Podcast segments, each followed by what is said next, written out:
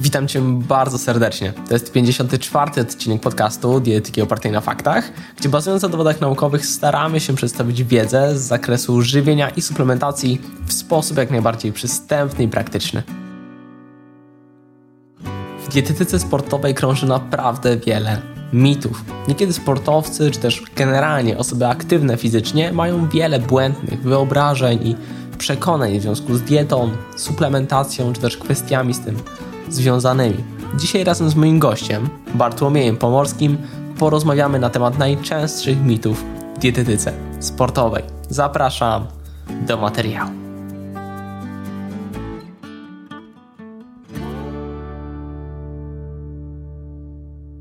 Cześć, witaj Bartku. Cześć Radku, witam cię serdecznie i wszystkich tych, którzy nas dzisiaj słuchają. Ty już w moim podcaście gościsz e, drugi raz. Rozmawialiśmy za pierwszym razem w jednym z pierwszych odcinków tego podcastu na temat niskiej dostępności energii, generalnie na temat mądrego odchudzania. Natomiast być może jeszcze ktoś Cię nie zna, dlatego przedstaw się proszę słuchaczom. Już spieszę ze swoim przedstawieniem. Nazywam się Bartek Pomorski i jestem dietetykiem, chociaż lubię się dookreślać, że jestem dietetykiem sportowym, bo faktycznie tej dietetyce sportowej mi, do tej dietetyki sportowej jest mi najbliżej i głównie ze sportowcami, osobami aktywnymi fizycznie mam okazję współpracować, bądź miałem okazję współpracować i dzisiejszy temat nie inaczej również dotyczy dietetyki sportowej, ale może, żeby jeszcze tak jakby jedno słowo a propos tego, kim jestem i gdzie teraz można mnie znaleźć, to jestem członkiem ekipy Dietetyka Nie na Żarty i tam mnie jest najwięcej. Super. Temat dzisiejszego podcastu, tak jak wspomniałeś, dotyczy mm, dietetyki sportowej. Dokładnie będziemy mówić na temat mitów, mm, najczęstszych mitów, to pięciu mitów w dietyce sportowej. Mm, no i może od razu przechodząc do tematu, to pierwszym mitem, jaki wybraliśmy wspólnie, w którym często się spotykamy, jest mit dotyczący mm, poziomu zatłuszczenia. Otóż często, ponieważ dotyczy on zarówno zawodowców, jak i amatorów, mm, można spotkać się z takim przeświadczeniem, że im mniejszy poziom tkanki tłuszczowej, mniejsza masa ciała, tym lepiej, tym lepsza forma sportowa. No i dlaczego to jest mit? E, w ogóle, tak jakby jeszcze reklamując nasz wcześniejszy podcast, to myślę, że e, tak słuchając teraz pytania, to nierozerwalnie łączy się z tym tematem niskiej dostępności energii, o której rozmawialiśmy. Także jeżeli ktoś nie słuchał, to serdecznie z Radkiem zachęcamy do, do, do przesłuchania tamtego tematu, a ja już spieszę e, z wytłumaczeniem, dlaczego traktuję mm, to w kategoriach mitów. Z tego względu, że w dietetyce sportowej, czy generalnie w sporcie, nie chodzi o to, żeby ważyć jak najmniej albo mieć jak najmniejszy poziom tkanki tłuszczowej, no chyba, że rozmawiamy o sportach sylwetkowych, to wtedy faktycznie ma to znaczenie, ale w takim normalnym sporcie e, to nam przede wszystkim chodzi o przede wszystkim jak najlepsze wyniki sportowe i jak najlepszą regenerację. I te dwie zmienne w wielu przypadkach nie idą w parze z bardzo niskim poziomem tkanki tłuszczowej. Niestety sportowcy, tak jak każdy przeciętny Kowalski, z reguły ma Instagrama i też jest narażony na bombardowanie tymi treściami tak osób, które mają kratę, idealnie wyglądają i trochę buduje się w nich przekonanie, że okej, okay, tu jakiś szary człowiek, w cudzysłowie szary człowiek, który trenuje sobie na siłowni, może tak świetnie wyglądać, ja trenuję dwa razy dziennie, jeżdżę na obozy, no i w sumie tej kraty nie ma i może czuję jakiś dysonans w głowie, że, że coś jest jednak nie tak. No i próbuję gdzieś te kalorie ucinać i tą sylwetkę wyidealizowaną właśnie przyglądaniem newsfeeda na Instagramie sobie budować. Natomiast y, tak jakby pokazując skrajności, bo myślę, że one w dobry, w do, są tak jakby dobrym przyczynkiem do dyskusji, moglibyśmy sobie spojrzeć na byłego mistrza świata w boksie, mm, Ruiza, e, który no raczej przypomina pana z, spod budki z piwem, a nie przeszkodziło mu w to w tym, żeby znokautować Joshua, czyli atletycznego e, zawodnika. Co prawda w rewanżu już ta sylwetka za, za nim nie przemawiała, ale zmierzam do tego, że na pewno jest gdzieś po drodze kompromis pomiędzy tą idealną sylwetką nadającą się właśnie na Instagrama, a tym, co jest kompromisem pomiędzy zdrowiem i optymalnymi zdolnościami wysiłkowymi. I faktycznie, tak już kończąc, kończąc ten mój przydługi e, wywód, jest część dyscyplin sportowych, jak chociażby sporty wytrzymałościowe, kolarstwo czy też biegi długodystansowe, gdzie ta niska masa ciała faktycznie odgrywa bardzo istotną istotną rolę, no bo faktycznie koszt energetyczny biegu na przykład jest zdecydowanie mniejszy, jeżeli mamy mniej kilogramów do przeniesienia gdzieś na trasie. Tak, każdy kolejny krok to jest jakiś wydatek energetyczny. Jeżeli wrzucilibyśmy sobie 20 kg na, na barki, no to siłą rzeczy będziemy więcej wydatkować. Natomiast to są tylko pojedyncze dyscypliny sportowe, ale żeby dać tutaj jakby przeciw, e, przeciwwagę dla tego argumentu, no to mamy chociażby pływanie, gdzie tak naprawdę poziom tkanki tłuszczowej w ogóle, znaczy nie ma związku tak naprawdę ze zdolnościami wysiłkowymi. Mam na myśli to, że czołowi zawodnicy wcale nie mają najniższego poziomu tkanki, tkanki tłuszczowej. I nie chcę tak jakby już powielać tych informacji, o których mówiliśmy w tym naszym pierwszym podcaście, z którego tak jak mówisz, wiele się zmieniło w naszych, w naszych życiach, ale to akurat cieszy.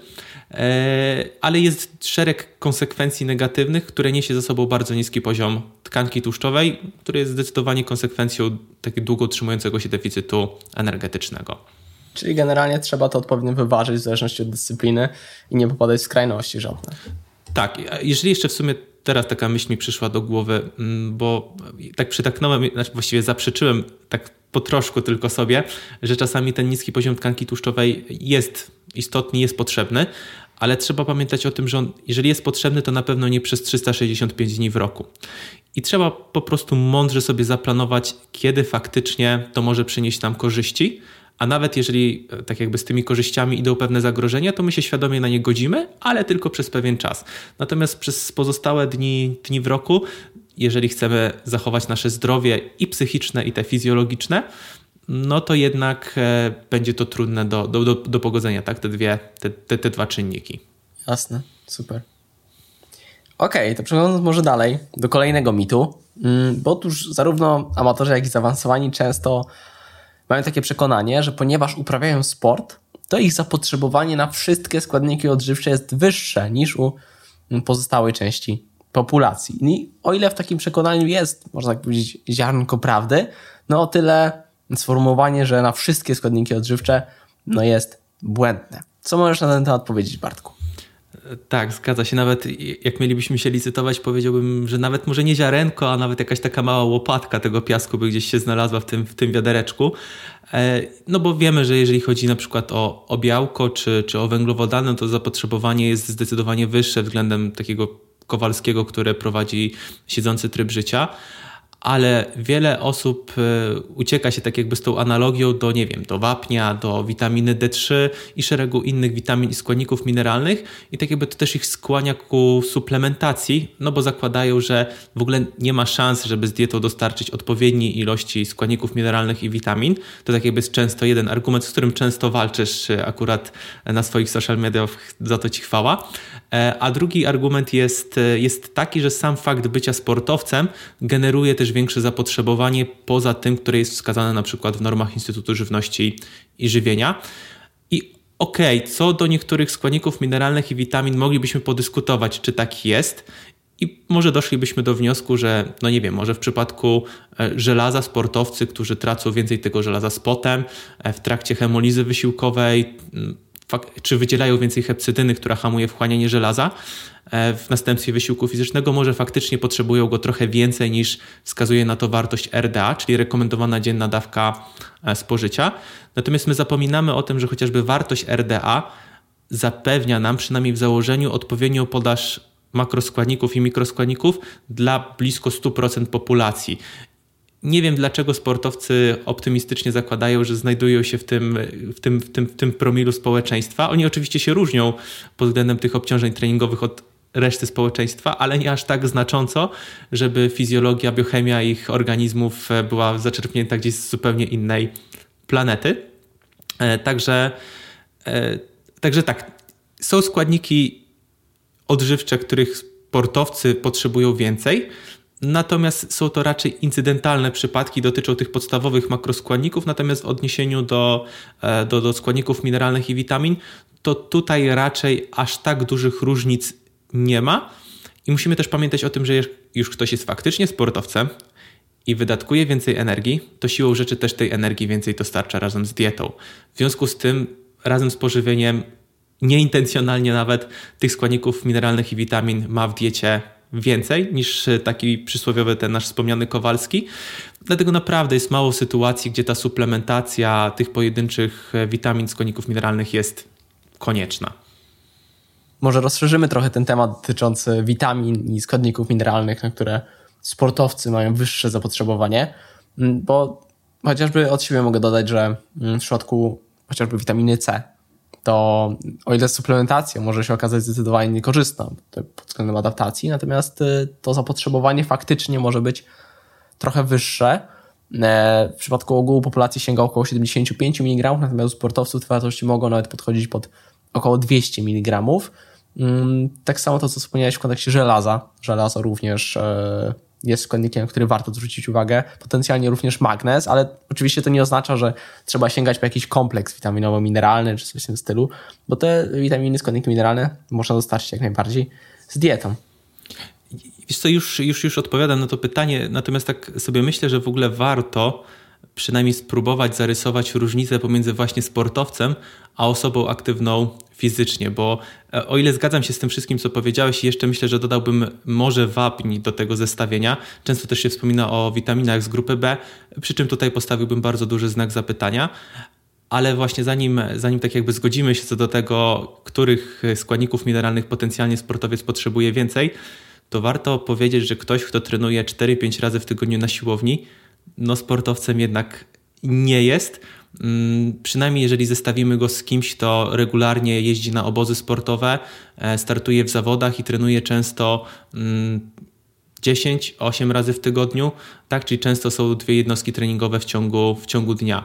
E, myślę, że łatwo sobie zdać sprawę, że jest dosyć spora rozrzutność, rozbieżność pomiędzy czteroma treningami a dziesięcioma i każdy, kto spróbowałby dwa tygodnie treningowe zakumulować w jednym tygodniu treningowym, no to zdałby sobie sprawę na własnej skórze, jak duża jest przepaść pomiędzy właśnie takim sportowcem, amatorem, który gdzieś czasami na, nawet startuje amatorsko w zawodach, a kimś, kto, kto tak jakby zarabia na tym sporcie albo jest po prostu ambitnym sportowcem, który no, zdecydował się poświęcić trochę więcej czasu w swoim życiu właśnie na, na trening.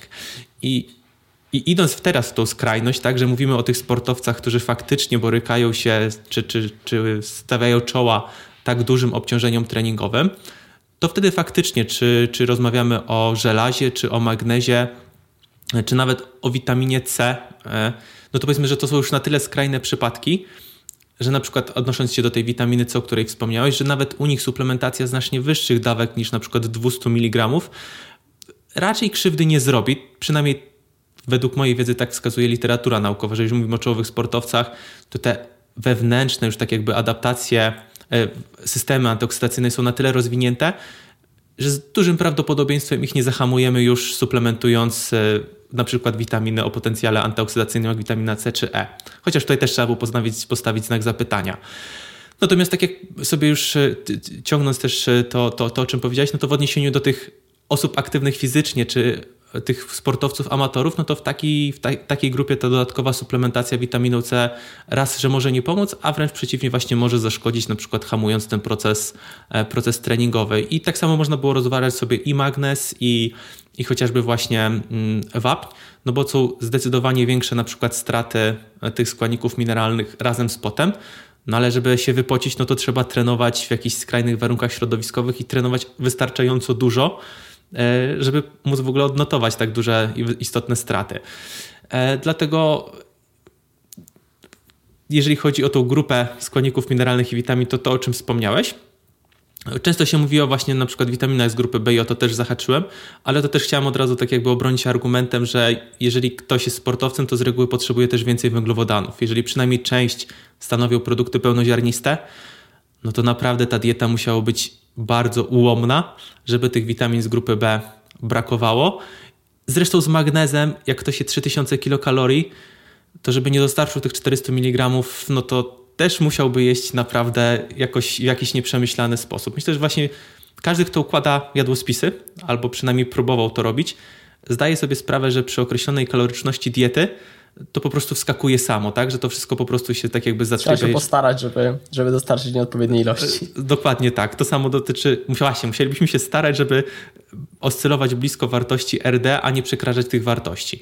Mm, chociażby jeżeli przywołamy tą naszą witaminę C i jeszcze trafimy w sezon letni, no tak.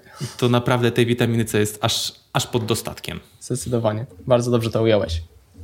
Okej. Okay. E, to lecimy dalej. Kolejny e, też dość popularny mit dotyczący często paradoksalnie amatorów. Mm, dotyczy tego, że sportowiec może jeść cokolwiek, skoro ćwiczy. Czyli generalnie nasza dieta może wyglądać e, źle. Tak, w sensie to, to, to, jest trochę kontrowersyjne, bo faktycznie sportowcy, sportowcom to ich duża aktywność fizyczna wybacza zdecydowanie wiele więcej potknięć, ale w mojej opinii przy wejściu na pewien poziom sportowy, gdzie potrzebna jest powtarzalność tej formy i powtarzalność dyspozycji, wtedy tak jakby na wierzch wypływa, wypływają te niedoskonałości diety. Jeżeli ktoś musi właśnie wystartować na przykład nie raz na, na 3 miesiące, jeżeli mówimy o sportowcach walki, Albo właśnie nie, może właśnie sportowcy walki są dobrym przykładem, bo tam często wygląda to tak, że oni spinają się na 8 tygodni albo 12, robią wagę, a później ta waga skacze na przykład o 20-25 kg, to zatłuszczenie jest zdecydowanie większe. I później właśnie, jeżeli chodzi o robienie tej, tej wagi, to jest, zaczyna się duży kłopot, bo na przykład za późno się budzą z tym, że, że powinni doprowadzić się e, do porządku i pojawiają się kłopoty, jakieś takie restrykcyjne i bardzo agresywne metody robienia wagi, które na przykład odbijają się na, odbijają się na samopoczuciu. Wiadomo, czasami taka osoba wygra, ale to jest kolejny gdzieś tam czynnik ryzyka, który może zaważyć o tym, że jednak to się przyczyniło do tego, że, że walka poszła nie, nie, po, nie po myśli tej osoby, która nie zadbała długoterminowo, e, długoterminowo o to, żeby tą dietę ogarnąć. To samo myślę, można na przykład powiedzieć o piłkarzach, którzy dopóki bo to też nie jest tak, że z jakaś powiedzmy idealny posiłek, nasiona chia i, e, i makaron pełnoziarnisty zrobią z kogoś świetnego sportowca, bo to tak niestety nie działa. Jeżeli ktoś nie ma talentu, nie poświęcił odpowiedniej ilości czasu na treningach e, i nie ma tego czegoś, no to jedząc nawet idealnie nie będzie idealnym, dobrym sportowcem, ponadprzeciętnym sportowcem, może tak. Natomiast nawet na tym najwyższym poziomie, w mojej opinii, ta dieta może na przykład przedłużyć karierę i tutaj myślę, że takim świetnym przykładem, nie wiem, czy jest e, Robert Lewandowski, czy Cristiano Ronaldo, gdzie pomimo swojego wieku ponadprzeciętnego w stosunku do, myślę, takiej przeciętnej e, wieku tych czołowych sportowców, no ich dyspozycja fizyczna jest no, po prostu idealna tak, na boiskach i dzięki temu też unikają kontuzji, ale wiele, wielu sportowców w tych, tych, tych kategoriach o tym, o tym nie myśli a uważam, że powinna, tak? Spojrzeć trochę szerzej e, na to, że dieta to nie jest tylko i wyłącznie mm, dostarczanie energii, tylko gdzieś długoterminowa prewencja, e, czy chociażby pod kątem infekcji górnych dróg oddechowych, przeziębień, czy nawet jakichś złamań zmęczeniowych, to akurat bardziej w kontekście sportów wytrzymałościowych jest mnóstwo osób, czy nawet kobiet, które na przykład nie mają miesiączki albo mają złamania zmęczeniowe sportowcy wytrzymałościowi i dla nich to jest coś na zasadzie no tak jest, bo trenuję taki rodzaj sportu, a nie na zasadzie oj, miałem zbyt niską dostępność energii, pewnie teraz mi to wychodzi na wierzch. No często, często takiej świadomości nie ma i, i uważam, że warto, warto właśnie z tym mitem walczyć, że dieta sportowca to nie jest tylko tu i teraz, tylko też takie długofalowe, na przykład, nie wiem, prewencja kontuzji, e, profilaktyka i też utrzymanie się na przykład w formie przez trochę więcej lat niż jeden sezon. Jasne. Tak jeszcze trzymając się trochę tematu diety, mm, to również często zdarzają się takie błędne przekonania w drugą stronę. Często sportowcy myślą, że ich dieta, ta dieta sportowca generalnie musi być skomplikowana, że trzeba stosować jakieś wymyślne metody, strategie sportowe dotyczące różnorakich po prostu y, metod. Mm, a prawda jest taka, że ta dieta, szczególnie u amatorów, nie musi się jakoś istotnie różnić niż u ogółu populacji. Dlaczego więc przekonanie, że dieta sportowca jest skomplik skomplikowana, to także mit. Wiesz co, w ogóle świetne pytanie i dobry, dobry mit, ale wiesz co, jeszcze tak jakby, na chwilę tak jakby zawieszę e, w pamięci to pytanie i wrócę na chwilę do tego wątku e, różnic amator versus sportowiec, bo to te, myślę, że też jest warte podkreślenia, że wielu osobom, tak jakby wiele osób postrzega sportowców jako takie osoby, które tylko trenują, trenują robią milion rzeczy.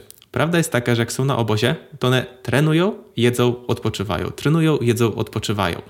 A wielu amatorów próbuje tak jakby wejść w ten taki, tak, w taki rytm codzienności, ale zapomina o tym, że jeszcze zajmowanie się dziećmi, praca gdzieś e, zawodowa i jeszcze powiedzmy 10 innych rzeczy do zrobienia. No i nie mają tego komfortu, gdzie na regenerację poświęcają, nie wiem, powiedzmy jedną trzecią swojej doby albo jeszcze więcej, tak, doliczając do tego, e, do tego sen. E, I powstaje taki, taki, taki dysonans na przykład, że próbują coś zrobić, albo nawet tą dietę trzymać, jak mają sportowcy, zapominając o tym, że to nie tylko dieta, ale jest jeszcze gdzieś tam szereg innych czynników, które trzeba spełnić, żeby właśnie móc się nazwać tym sportowcem albo żeby żyć jak ten sportowiec. Ale to tylko taka dygresja, ale uznałem ją za istotną, dlatego ją e, dorzuciłem do, do, do swojego wywodu.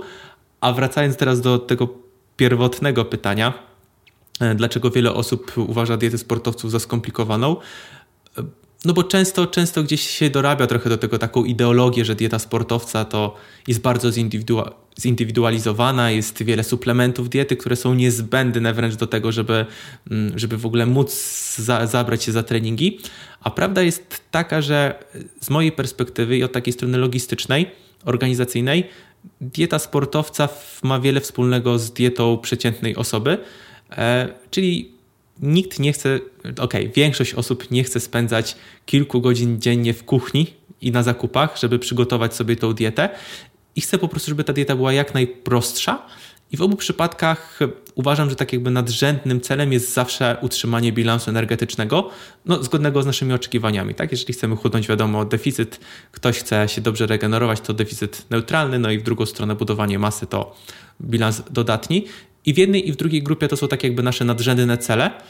Natomiast te takie jakby niższe piętra, które musimy realizować, one się mogą troszeczkę różnić pomiędzy sportowcami a, e, a, a, a osobami takimi przeciętnymi, ale od strony dietetycznej uważam, że to są bardziej takie różnice, które gdzieś my sobie sami szukamy, w sensie środowisko dietetyczne, no żeby jakoś trochę też rozróżnić tą dietę sportowca od takiej diety e, przeciętnej osoby. Natomiast każdy, tak jak każdy normalny człowiek, e, wszyscy mamy podobne problemy, tak? Czyli po prostu cierpimy gdzieś na brak czasu.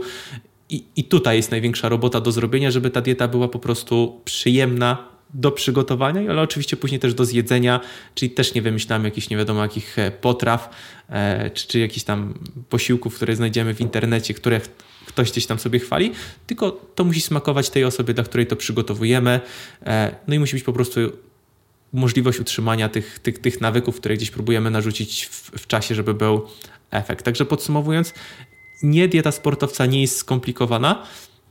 Rodzi troszeczkę może więcej problemów, jeżeli chodzi o podaż energii, bo musimy tej energii dostarczyć więcej, ale uważam, że to jest taka główna, główna różnica, tak? że duża ilość energii, e, często w małym okienku czasowym, bo, bo dochodzą jakieś tam inne zajęcia, I uważam, że tutaj jest taka największa różnica, ale nie, to nie jest dieta skomplikowana jest czasami po prostu bardziej, bardziej ambitna, jeżeli chodzi o kwestie e, logistyczno-organizacyjne. Mhm. Ja jeszcze tak może od siebie trochę rozwinę te ostatnie dwa mity, które omawialiśmy, czyli to, że sportowiec może jeść cokolwiek, jak i to, że sama dieta jest skomplikowana, że kluczowa to jest właśnie ta perspektywa, o której mówiłeś, że kwestia e, odróżnienia sportowca faktycznie, który potrzebuje czasem ogromnej ilości energii, od osoby po prostu aktywnej, bo faktycznie czasami sportowcy, ogólnie dieta tych sportowców często nie wygląda E, idealnie, bo gdyby wyglądała idealnie, czyli na przykład dostarczała spore ilości warzyw, owoców, pełnoziarnistych produktów e, zbożowych, no to często takie osoby nie przejadają odpowiedniej ilości energii, co wiąże się z konsekwencjami takimi jak właśnie niska dostępność energii. A jeżeli mamy e, na myśli osobę właśnie aktywną, to często takie osoby widząc, jak czasami sportowcy się odżywiają, e, mogą pomyśleć, że oni też tak muszą, a to może pójść w tym kierunku zupełnie. Więc ta perspektywa mm, odróżnienia sportowca od osoby aktywnej jest faktycznie bardzo, bardzo istotna z, z wielu różnych perspektyw. Zdecydowanie tak, jeśli mogę w ogóle zareklamować, mam nadzieję, że się nie obrazisz swój kurs dietetyki sportowej, bo Jasne. ja zawsze tak jakby prowadząc ten kurs przez wiele lat skupiałem się na sportowcach, takich właśnie stricte sportowcach, natomiast tak jakby z każdym kolejnym szkoleniem dochodziłem do coraz klarowniejszego wniosku, że no my jako środowisko dietetyczne, czy osoby, które gdzieś tam zajmują się tą, tym aspektem dietetycznym, no mają do czynienia z naprawdę szeroką grupą odbiorców. Tak i często ktoś, kto ćwiczy, widząc y, przed nazwiskiem dietetyk sportowy, no to ok, idę do tej osoby, bo zwykły dietetyk kliniczny sobie nie poradzi. I z drugiej strony w dietetykach, którzy zajmują się bardziej problemami klinicznymi, też rośnie takie przekonanie, że no nie, ten sportowiec to absolutnie ja się nie zajmuję, bo to jest w ogóle jakaś abstrakcja, jeżeli chodzi o to, co ja wiem, a czego oczekuje ta osoba. Ale myślę, że to tak jakby zupełnie niepotrzebne gdzieś e, odgradzanie się od tych swoich potencjalnych klientów i z drugiej strony mm, z punktu widzenia pacjenta to też jakby na siłę szukanie dietetyka sportowe, bo tylko on sobie poradzi z moimi problemami. A często jest tak, że osoba, która y, może mieć, nie wiem, SIBO, może mieć IBS, może mieć e, zespół polistycznych jajników, w sensie dalej jest ten problem kliniczny w tle i okej, okay, ona jeszcze dodatkowo trenuje, Czasami to jest jej tak jakby główne zajęcie, czasami gdzieś poboczne, bo jest to właśnie taka osoba, która, e, która chce być tylko osobą aktywną fizycznie, ale to naprawdę nie jest aż tak bardzo skomplikowane, jak czasami my chcemy, żeby to wyglądało. No bo wiadomo, możemy zarzucać siebie, przerzucać się badaniami, jakimiś mądrymi rzeczami, ale później w praktyce wychodzi na to, że, że tak jakby te fundamentalne rzeczy robią największą robotę, jeżeli chodzi o, o efekt, postęp, czy, czy jeżeli chodzi o redukcję masy ciała, czy nawet jeżeli chodzi o dyspozycję, dyspozycję sportową. I powiedzmy, że to też sobie rzucam oczywiście procentami, ale żeby tylko pokazać gdzieś tam wizualnie, jak to wygląda. 80% pracy to jest właśnie taka praca na fundamentach, a te 20% to są takie detale, które, które jakoś pozwalają, no właśnie się może odróżnić od tego, że jesteśmy dietetykami sportowymi, a nie dietetykami klinicznymi, jeżeli już iść w takie, w takie różnicowanie tej grupy dietetycznej. E, natomiast ja się uważam, że, że, że, tak jak powiedziałeś, kluczem jest tak jakby sobie spróbowanie odpowiedzenie, do której grupy byśmy zaklasyfikowali tą osobę, a później tak jakby będzie nam łatwiej odpowiedzieć na pytanie, co my możemy z tego worka pod tytułem dietetyka sportowa zaserwować amatorowi i w drugą stronę, z czego powinniśmy zrezygnować, e, jeżeli chodzi o taki prozdrowotny model żywienia, czyli ta duża ilość błonnika, produktów e, nisko przetworzonych, kiedy w ogóle je odsunąć od, od diety sportowca. No i wracając teraz do tego kursu dietetyki sportowej, to właśnie teraz tak jakby moim głównym celem było puentowanie też każdego właściwie rozdziału, każdej lekcji, jaka jest różnica pomiędzy takim sportowcem, co ja bym zrobił, mając przed sobą sportowca, sportowca i osobę aktywną fizycznie, żeby też dać pogląd na to, jak interpretować i przepuszczać przez ten swój filtr doświadczenia, intuicji te, te, te informacje, tą wiedzę z dietetyki sportowej. Uważam, że to jest kluczowe, tak żeby nie zasypać kogoś jakimiś takimi mało sensownymi strategiami typu, nie wiem, przychodzi do nas osoba, która ma nadwagę albo otyłość,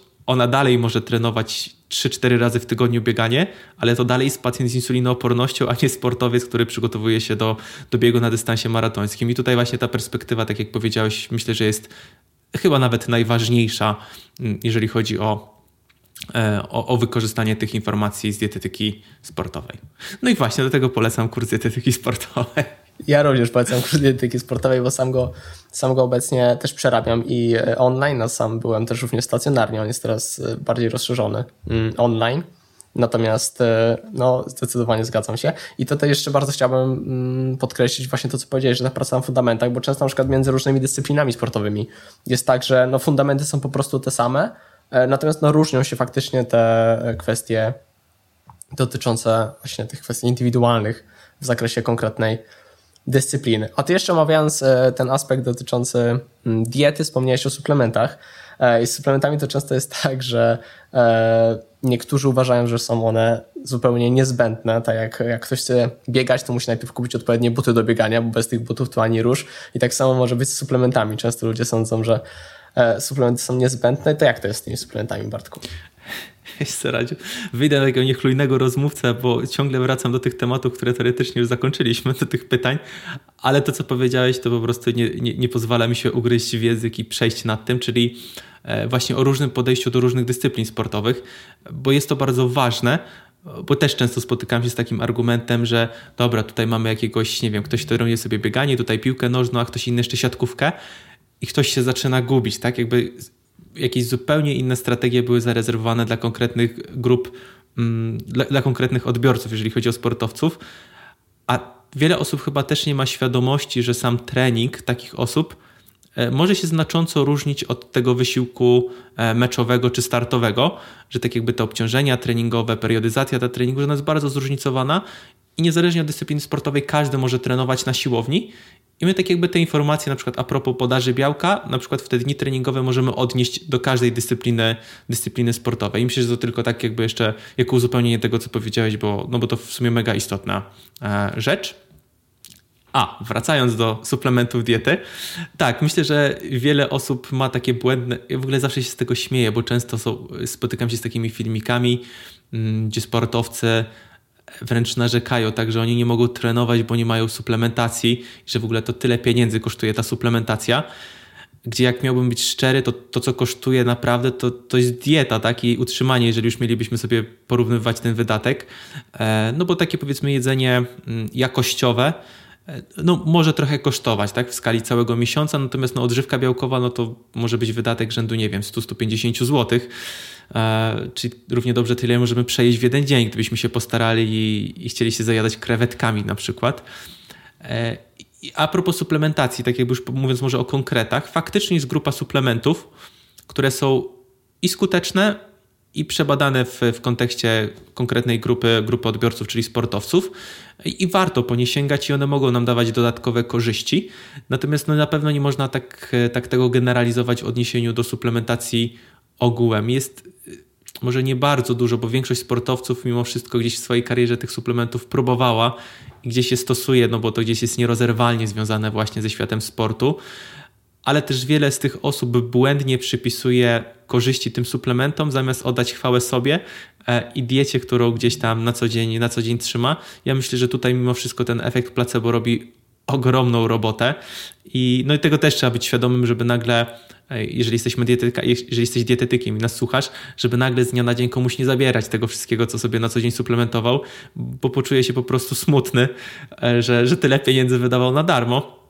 Jednak ten efekt placebo też może jakiś tam kilka procent albo nawet troszkę mniej e, dodać do, do dyspozycji sportowca, do formy sportowej. Mm, natomiast tak, witamina D, kwasy omega-3, e, kreatyna to powiedzmy jest taki taka podstawa, którą możemy zaserwować właściwie każdemu.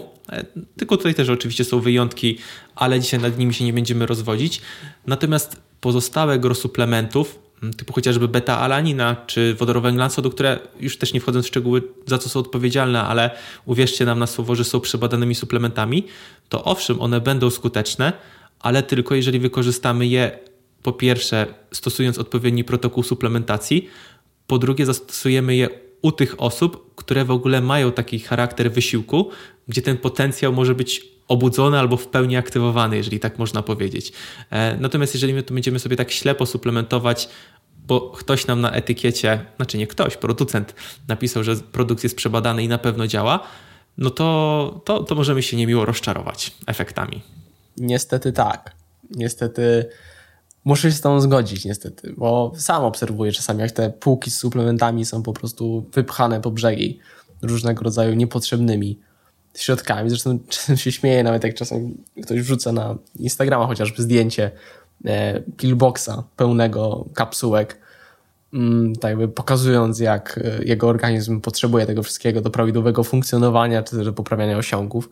No generalnie prawda jest taka, że faktycznie te suplementy, które są są skuteczne, które mogą poprawić nasze osiągi. No jest ich garstka w stosunku do tego, co nam oferuje rynek, jakimi reklami jest, reklamami jesteśmy pompowani. No, a jeszcze tak uzupełniając to, co powiedzieliśmy, że jestem więcej niż przekonany, że jeżeli ktoś ma talent i umiejętności, to tak naprawdę te, te, jego umiejętności obroniłyby się tylko samą dietą, nawet gdyby zabrano mu te wszystkie suplementy diety, tylko właśnie wszyscy dorastają od młodych lat, już do, do nawet tego wieku seniorskiego, w przekonaniu, że no te suplementy są niezbędne, no bo one zawsze są. Tak? Ktoś patrzy na starszego kolegę i widzi, że coś bierze, mm, jakiś suplement diety, no to wychodzi z założenia, że jeżeli ma osiągnąć ten sam poziom sportowy, no to tak jakby to jest nieunikniona do tego, do tego droga. Także no tutaj myślę właśnie, że ten marketing mimo wszystko robi dużą robotę tych firm suplementacyjnych. E, I o ile jeszcze tych powiedzmy czołowych sportowców jestem w stanie zrozumieć, bo nawet jeżeli coś nie działa, ale jest jakiś promil szansy, że zadziała, no to on sobie to może po prostu wydać te pieniądze, albo w największym prawdopodobieństwem ma ten suplement za darmo. Natomiast no ci powiedzmy amatorzy, e, zamiast skupić i zainwestować te swoje pieniądze na przykład we współpracę z dietetykiem sportowym, czy w ogóle dietetykiem, to myślę, że miesięcznie mogą wydać więcej pieniędzy na suplementy, e, zamiast wydać na przykład właśnie na pomoc, kto by ogarnął tą dietę i właśnie zapewnił to 80% fundamentu, które zrobiłyby znacznie więcej przyjemności e, tej osobie niż, e, niż wątpliwej nie tyle może jakości, co skuteczności suplementy. Zdecydowanie się zgadzam z tego przykładu w ogóle, który podałeś.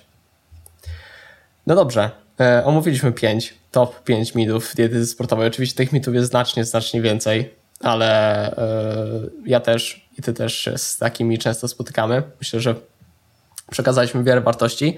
Jeszcze może na koniec, Bartku, przypomnij proszę, gdzie można Cię znaleźć? Dietetyka nie na żarty.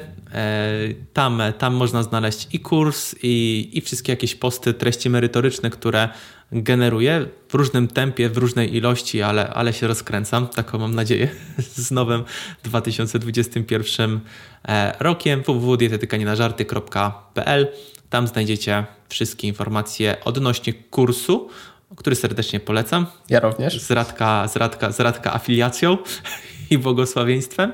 E, no i co? Chyba tyle, jeżeli chodzi o moje poleconko. Super. Bardzo się cieszę, że udało się nagrać drugą rozmowę z Tobą w tym podcaście. Mam nadzieję, że nie ostatnią, jeszcze będzie kiedyś możliwość.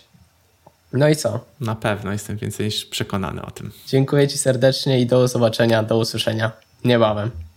Cześć. Trzymajcie się, cześć.